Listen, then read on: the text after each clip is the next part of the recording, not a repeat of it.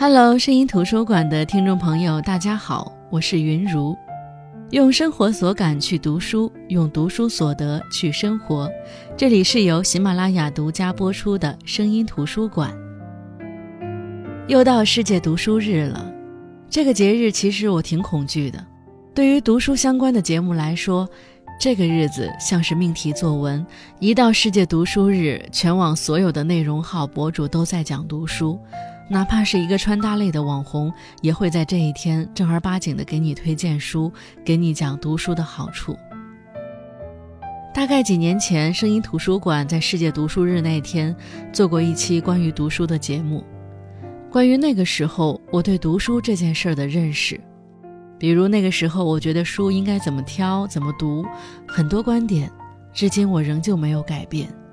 所以也是我这么多年几乎不参与世界读书日这个话题的原因。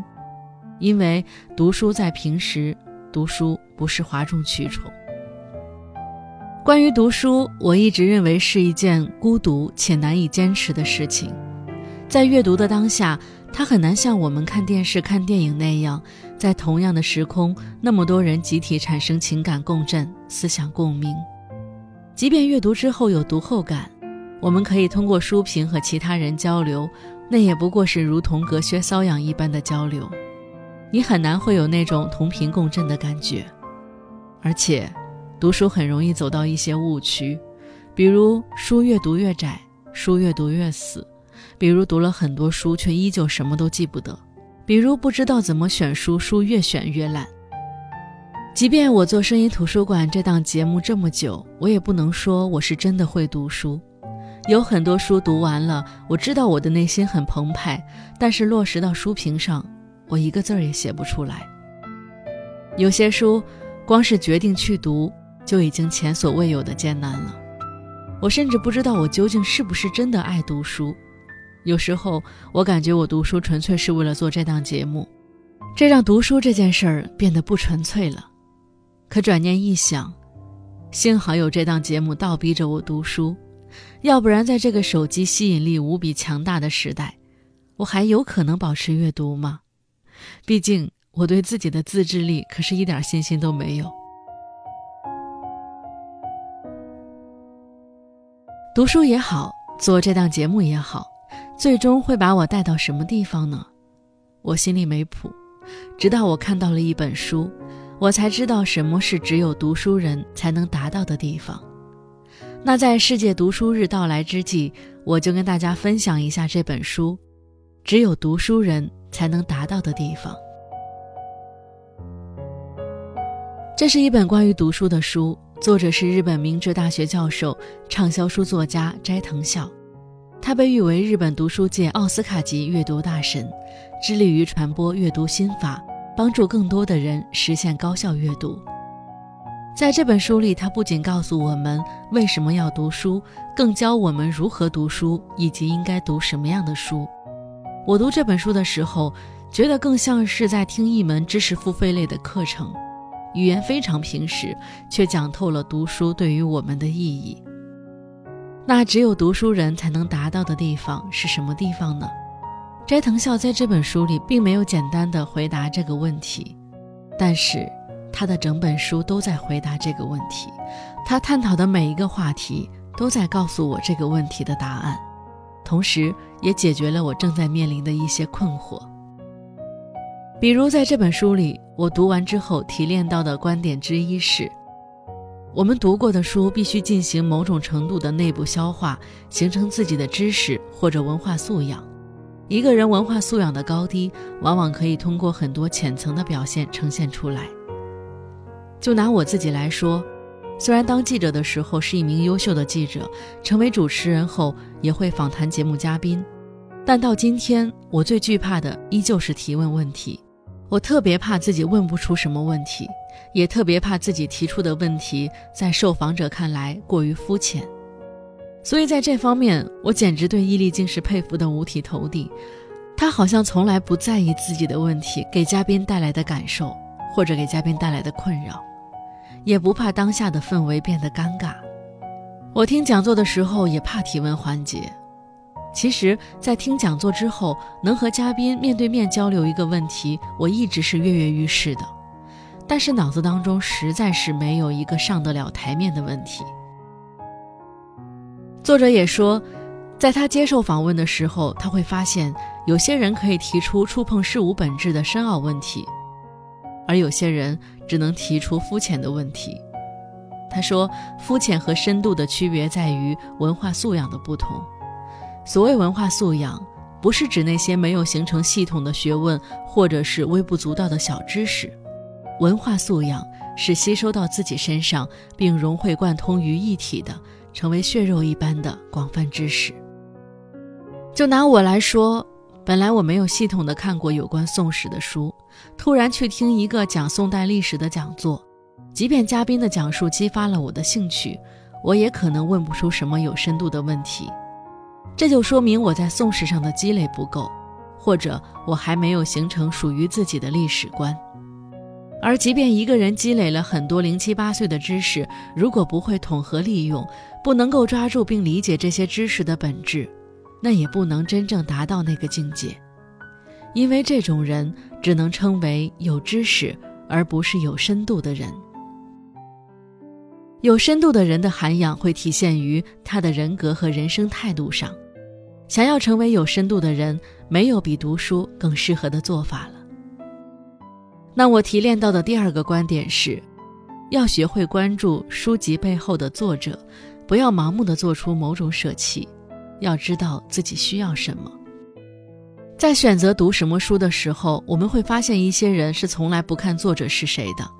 还有一些人则会对一些作者盲目崇拜。斋藤孝说，以获取信息为目的读书的人，一般不会关注书的作者是谁，因为比起作者的世界观，他们更想了解的是事实本身。但是不了解作者去读书，在某种程度上也是盲目的。就拿我们读的一些历史类的书籍来说，很多历史类的书籍对于同一段历史的阐述观点，彼此之间是对立的，而他们的史料基础是一致的。史实看似与人格无关，实际上能够捕捉史实的眼睛，恰好是作者的人格。有人格才有科学的发现，有人格才有对历史的认知。所以不管是什么样的信息，都是由某个人完成的，并且都隐含着某个人的人格。所以即便是以获得信息为目的而读书，只要将信息和人类的活动结合起来思考的话，领悟自然会变得深刻。读书时大脑的活动非常精妙且复杂，大脑会通过文字理解它的内容和意思，在理解情感的基础上进行品味，想象书中描述的风景、人物的容貌以及声音等各种各样的内容。不单单根据眼前的现实，而且能通过想象感到欢欣雀跃、感动万分的，也正是人类。可以说，除了言语本身是人类的象征，通过想象调动情感的读书，更是象征人类的极致行为。当然，除了用眼睛读取文字，用耳朵倾听也会对大脑有着同样的锻炼。但是对于现在流行的短视频及其他视频类的知识或书籍，作者认为不同于看书。看视频的弊端就是让我们停止动脑，导致我们驱动大脑发挥想象力、图像化的机会越来越少。由此看来，没日没夜刷视频的人们，你们不觉得更应该创造读书的时间吗？那我要提炼到的第三个观点是，要有广而深的阅读方法。通常我们读书的过程就是在和作者对话的过程，如果你愿意，其实也是和作者思想交流的过程。那我们有没有试图从作者的视角来看书呢？很多人在看书的过程当中，很喜欢用固有的观点去审视作者的文字和思想，总是带着挑刺儿的心态，从打开书的那一刻开始，就已经站在作者的对立面了。可是你有没有想过，一个圆锥从上面看像一个圆形，从侧面看像一个三角形，视角不同，所看到的内容也不同。而你始终保持着因为自己这样，所以对方也应该是这样的观点去看书，就会进入某种局限。读书对我们获得不同角度的想法其实是很有帮助的，但是需要注意的是，我们要以作者的视角先去看，即使持有和作者不同的观点，也要先用作者的视角去阅读，以作者的视角看周围的事物。这样循环往复的阅读，会让你变得多层次、多角度地看问题，同时能够摆脱固定不变的视角，获得有厚度、有深度、有广度的视角。比如我们看美国人写日本的《菊与刀》，看英国人写中国美食的那本《鱼翅与花椒》，对深化我们的视角其实是很有帮助的。正是因为以外国人的视角写下的文字化的内容，才能更加突出不同视角中的事物。对于非文学类的书籍阅读，像我读的时候，很喜欢去列它的框架。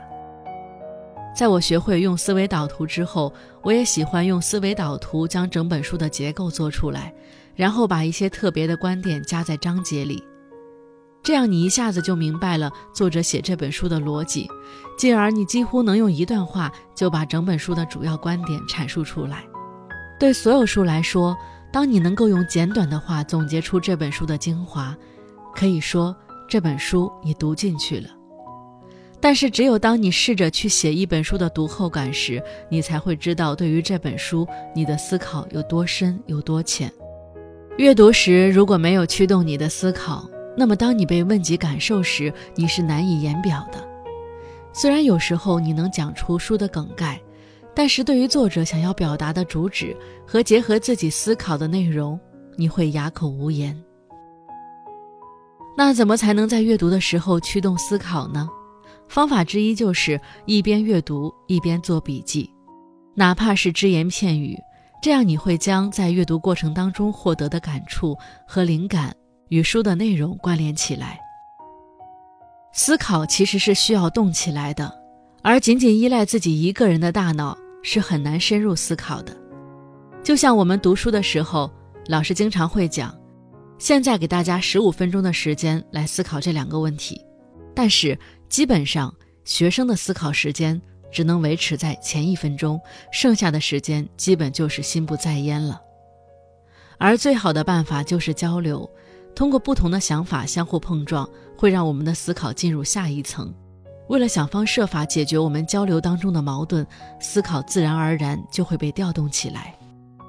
所以作者在这本书当中给大家推荐的方法，就是读完之后讲给别人听。讲书会让我们的思维变得活跃，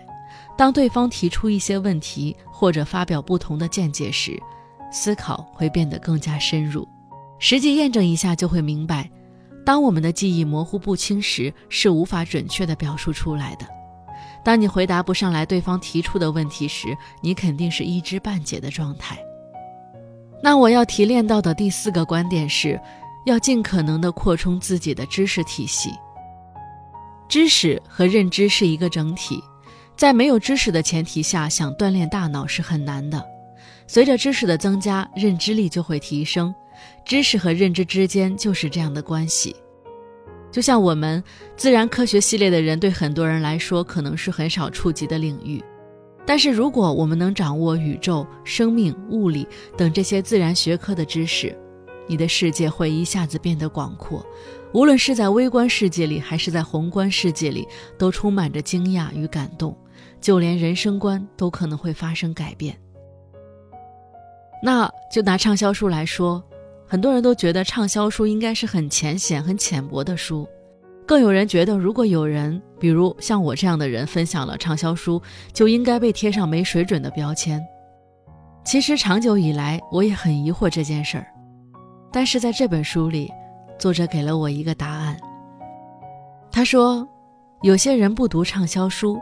但这样的话只能让自己的吸收领域变得狭窄。你要想，既然那么多人都在读，一定有能学到的东西，痛快的跟风还能增加知识，多划算呀。看畅销书从某种程度上来说也是你不了解的领域，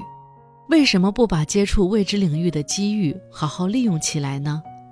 只有你掌握的知识越多，你就会越懂得世界的辽阔。那么我们再回到开头，只有读书人才能达到的地方是什么地方呢？我觉得这句话其实是在问，我们读书的意义。我们人类除了满足物质需求，还因为人生的意义而活着。那么读书既可以培育我们追问人生意义的力量，也可以了解世间万物的深刻含义。读书可以深切地感受活着的价值。心理学家维克多·埃米尔·费尔克兰在《夜与物》这本书当中有这样一句话：我们不要在生活中期待什么，相反的，我们应该一味地追问生活对我们的期待是什么，这才是问题。再者，人生只有一次，一个人一生的经验是有限的，经验越少，想象所不及的事物就越多，想象与自己所属环境完全不同的他人的心情就越困难。但是通过读书可以体验到他人的人生，可以身临其境地了解和体会到生活在另一时代的人，生活在另一国家的人，他们的人生，这是非常重要的。因为这是一种想象他人心情，并且投入感情地接受他人经验的过程。我们在与别人相处的过程中，有必要理解并且认同别人的心情，这样一来自己就会成长，人生也会变得丰富起来。这个世界本就充满了复杂的快乐，只有读书人，形成一定文化素养的人，才能够意识到那些复杂的快乐，并且能够乐在其中。好的，我是云如，今天分享的这本书是斋藤孝的《只有读书人才能达到的地方》。这本书是一本工具书，也是一本指南书，是一本观点书，也是一本方法论。节目当中分享的只是我的一些有感触的地方，希望每一个爱读书、想读书的你都可以去看一下这本书，学习一下怎么阅读才能去到我们想去的地方。声音图书馆，我们下期再见。